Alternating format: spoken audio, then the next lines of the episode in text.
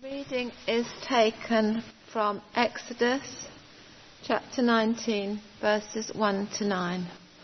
At Mount Sinai, in the third month after the Israelites left Egypt, on the very day they came to the desert of Sinai. After they set out from Rephidim, they entered the desert of Sinai, and Israel camped there in the desert in front of the mountain. Then Moses went up to God, and the Lord called to him from the mountain and said, "This is what you are to say to the house of Jacob, and what you are to tell the people of Israel. You yourselves have seen what I did to Egypt, and how I carried you on eagle's wings and brought you to myself. Now if you obey me fully and keep my covenant, then out of all nations you will be my treasured possession. Although the whole earth is mine, you will be for me a kingdom of priests and a holy nation. These are the words that you are to speak to the Israelites." So Moses went back and summoned the elders of the people and set before them all the words the Lord had commanded him to speak. The people all responded together, "We will do everything the Lord has said." So Moses brought their answer back to the Lord. The Lord said to Moses, "I'm going to come to you in a dense cloud so that people will hear me speaking with you and will always put their trust in you." Then Moses told the Lord what the people had said. Continuing on the book of Exodus at uh, chapter nineteen, Mount Sinai, and it's verses sixteen to twenty-five. On the morning of the third day, there was thunder and lightning, with a thick cloud over the mountain and a very loud trumpet blast. Everyone in the camp trembled. Then Moses led the people out of the camp to meet with God, and they stood at the front of the mountain. Mount Sinai was covered with smoke, because the Lord descended on it in fire. The smoke billowed up from from it like smoke from a furnace. The whole mountain trembled violently, and the sound of the trumpet grew louder and louder. Then Moses spoke, and the voice of God answered him. The Lord descended to the top of Mount Sinai and called Moses to the top of the mountain. So Moses went up, and the Lord said to him, "Go down and warn the people so they do not force their way through to see the Lord, and many of them perish. Even the priests who approach the Lord must consecrate themselves to the Lord, will break out against them." Moses said to the Lord, "The people cannot come up Mount Sinai because you yourself warned us. Put limits around the mountain and set it apart as holy." The Lord replied, "Go down and bring Aaron up with you. But the priests and the people must not force their way through to come up to the Lord, or he will break out against them." So Moses went down to the people and told them. This is the word of the Lord.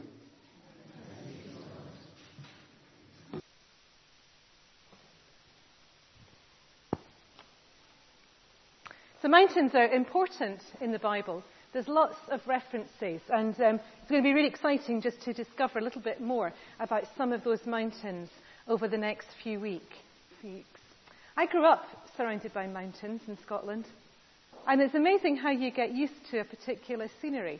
I was very used to going out for a walk and seeing the Highlands beginning. I lived in Stirling, and it's called the Gateway to the Highlands, so I could look out and begin to see some of the lower um, mountains that were then heading up. And the further north in Scotland you get, the more beautiful and the more dramatic the mountains become. And we might think we've got some lovely hills around here, but they are only hills, aren't they? I mean, Saint Martha's Hill is not exactly a mountain. But mountains are dramatic and staggering, and, um, and as I say, it changes your, your scenery. But after a while, you get used to it.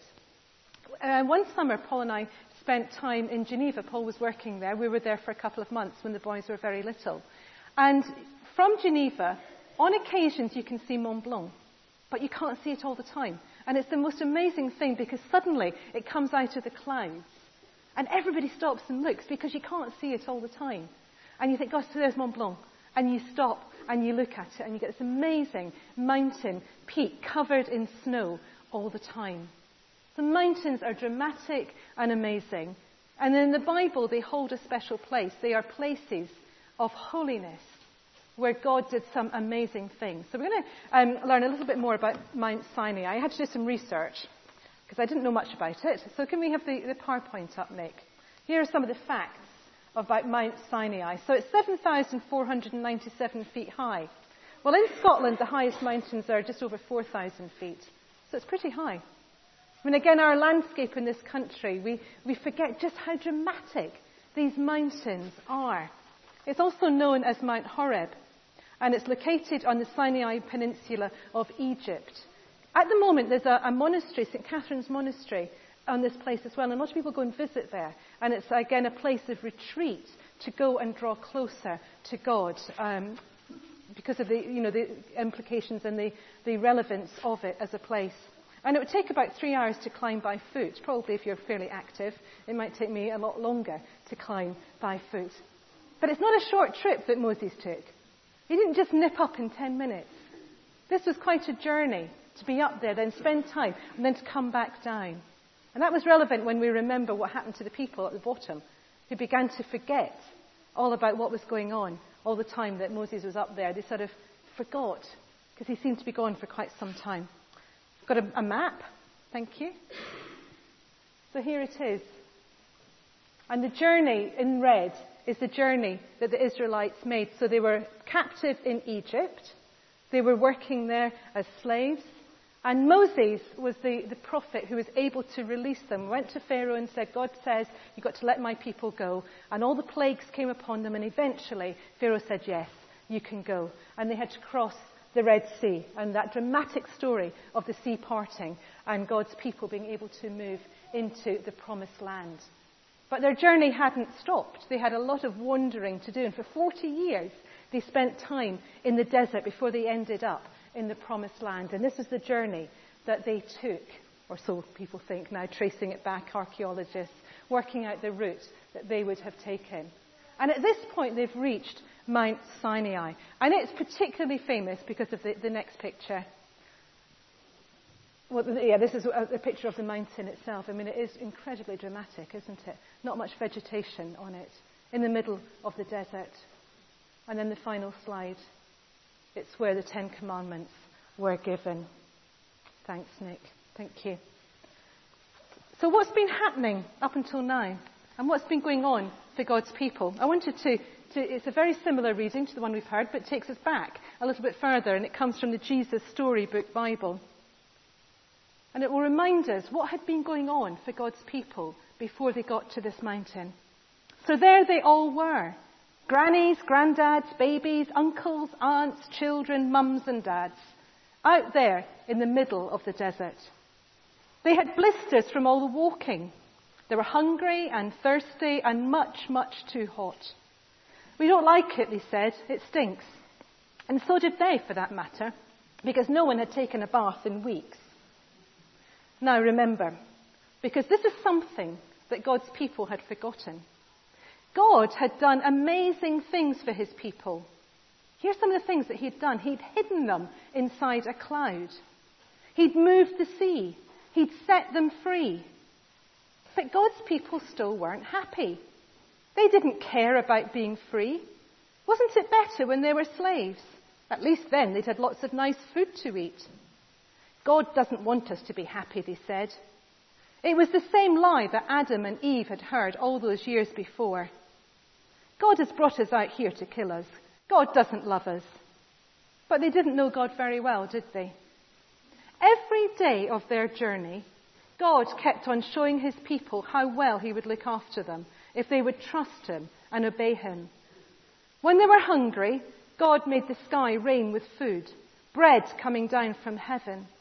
What is it? They asked each other. They didn't know, so they called it. What is it? Manna, which of course is a very good name for something when you don't know what it is. When they were thirsty and started quarreling, God made water flow from a rock. Moses called that place quarrelling, because that seemed like a good name too. And still God's children didn't trust him or do what he said. They thought they could do a better job of looking after themselves and making themselves happy. But God knew there was no such thing as happiness without him. So God led them to a tall mountain. God wanted to talk to his people and show them what he was like. He wanted to help them know him better and tell them about the special land he was going to give them. The whole earth belongs to me, God said, but I've chosen you. You are my special family. I want you to live in a way that shows everyone else what I'm like, so they can know me too. God called Moses up the mountain. The great mountain shook. A thick cloud fell. Thunder roared. Lightning crackled. And God gave Moses ten rules, God called commandments. I want you to love me more than anything else in all the world. And know that I love you too, God told them. That's the most important thing of all. God gave them other rules like don't make yourselves pretend gods. Don't kill people or steal or lie. The rules showed God's people how to live and how to be close to him and how to be happy. They showed how life worked best. God promises to always look after you, Moses said. Will you love him and keep these rules? We can do it, yes, we promise. But they were wrong. They couldn't do it. No matter how hard they tried, they could never keep God's rules all the time. God knew they couldn't, and he wanted them to know it too. Only one person could keep all the rules. And many years later, God would send him to stand in their place and be perfect for them. Because the, the rules couldn't save them. Only God could save them. Imagine what that mountain must have looked like. Cloud and smoke and thunder and lightning and noise. It must have been terrifying. There was always a sense in the Old Testament that when people met God, it was dramatic.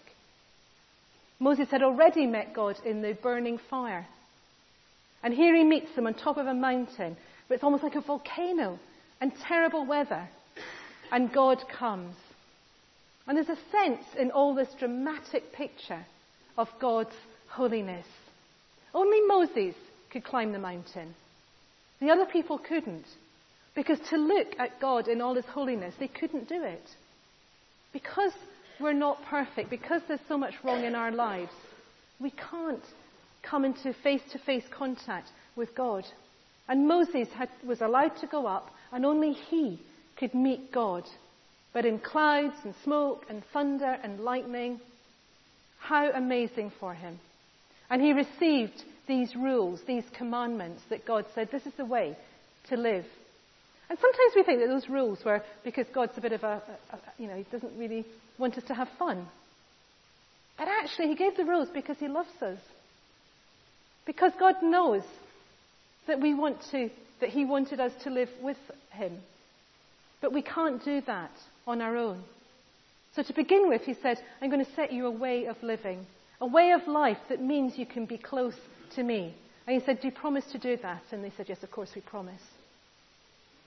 But while Moses was still on the mountain, the people were forgetting who God was and beginning to turn to other idols because we're fickle. We go with what looks best at the time, and God knew that that would be the case. And so he knew that one day there'd be another way. He'd send another person, Jesus, to stand in our place. The only person who could be perfect, who could stand in our place, who would die for us so that actually no longer do we need to have that sense of rules. We live, we want to live a certain way because we love God. But we can draw close to God because of what Jesus has done for us. So Mount Sinai was that place of meeting God, where Moses met God face to face. And it also was the place where God said, I love you, and I love you so much that I want you to live a particular way of life, not because I don't want you to have fun, but because I know what's best for you, and I love you. And here's the way, here's the direction, the way in which you can have fun. If you're into football, you know the need for a referee. Suddenly Thomas looks up. Football. If I came out to your football team, Thomas, I don't know the rules of football, and just let you do whatever you wanted, would that be a satisfactory game of football? Probably not. No, because I don't know the rules. Somebody might kick it offside and I wouldn't know, and it'd be a goal, and the other team would be complaining, saying, but it shouldn't be a goal because they were offside. And I said, well, I don't know. Do whatever you want. There'd be a riot because I don't know the rules. And actually, the rules of football are there so that actually you can have a proper game and a good game. And God said, I've got a way of living for you, a good way of living, because I love you and I want you to know me and spend all your time with me. And this is the way that you do it. And that's why Mount Sinai is so important. God met Moses face to face. God, the holy God, actually met Moses, which is incredible, and said, here you are, a way to draw closer to me so that all of you can actually meet with me and know me in your lives. We're going to worship that holy God with two songs. Please stand.